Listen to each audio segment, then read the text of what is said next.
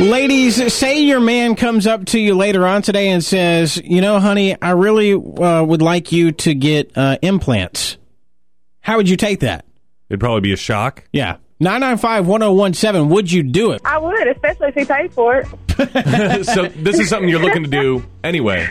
Uh, right. I mean, if that, you know, if I'm comfortable with my body and my husband's comfortable with my body, he loves my body, but, you know, if that enhances what we have, then yeah, go for it. Okay. All right, enhances what you have is what you meant to think. All right, thanks for the call. Hey, Y101, go ahead. Hey, I was calling about the implants. Yeah, would you do it if your man came to you and said, "Look, uh, what's your name?"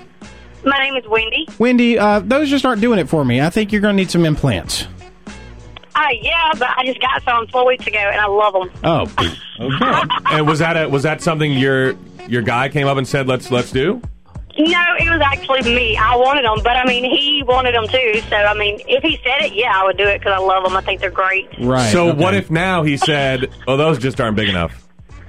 I'd go get bigger. Trust me, I'll go Wow. next year get bigger because they're fabulous. Wait a second. Wait, you're very happy about him, obviously. What? I, I am very No happy buyer's about Uh, remorse. Them. Okay, you know what? I'm, I'm probably going to get called into the office, but you know what? It's better to be fired on a Friday, right? Can we all Yeah, agree? that's- What size did you go from and to?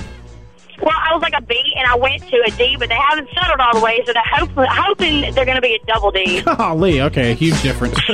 Watch out for back problems, girl. All right. Um, I wouldn't be happy if he did that to me. You would take it as an insult. Well, I mean, I wouldn't take it as an insult, but I just got a reduction, so I would uh, not be happy with it if he's like, "Oh, I want him big again." Okay. Well, that makes a lot of sense then. Okay. Yeah. All right. Hey, thanks for the call. Hey, Wobbin and one, go ahead. Well, I've been with this guy for 11 years. If he come to me and told me after 11 years he wanted me to get my breast enlarged, I would be very, very mad. And I've been a D since we've been together, so Gotcha. it, it would pretty much upset me really bad if he did me that way. Right, well, that makes sense. All right, hey, thanks for the call. Hey, Wobbin and one, go ahead. I would just say, sure, I would consider that. Would you consider a implant? I was wondering when we were going to hear the flip side. to that. All right, bye. All right, thank you for the call. Yeah. On that note, we'll end this topic. Uh,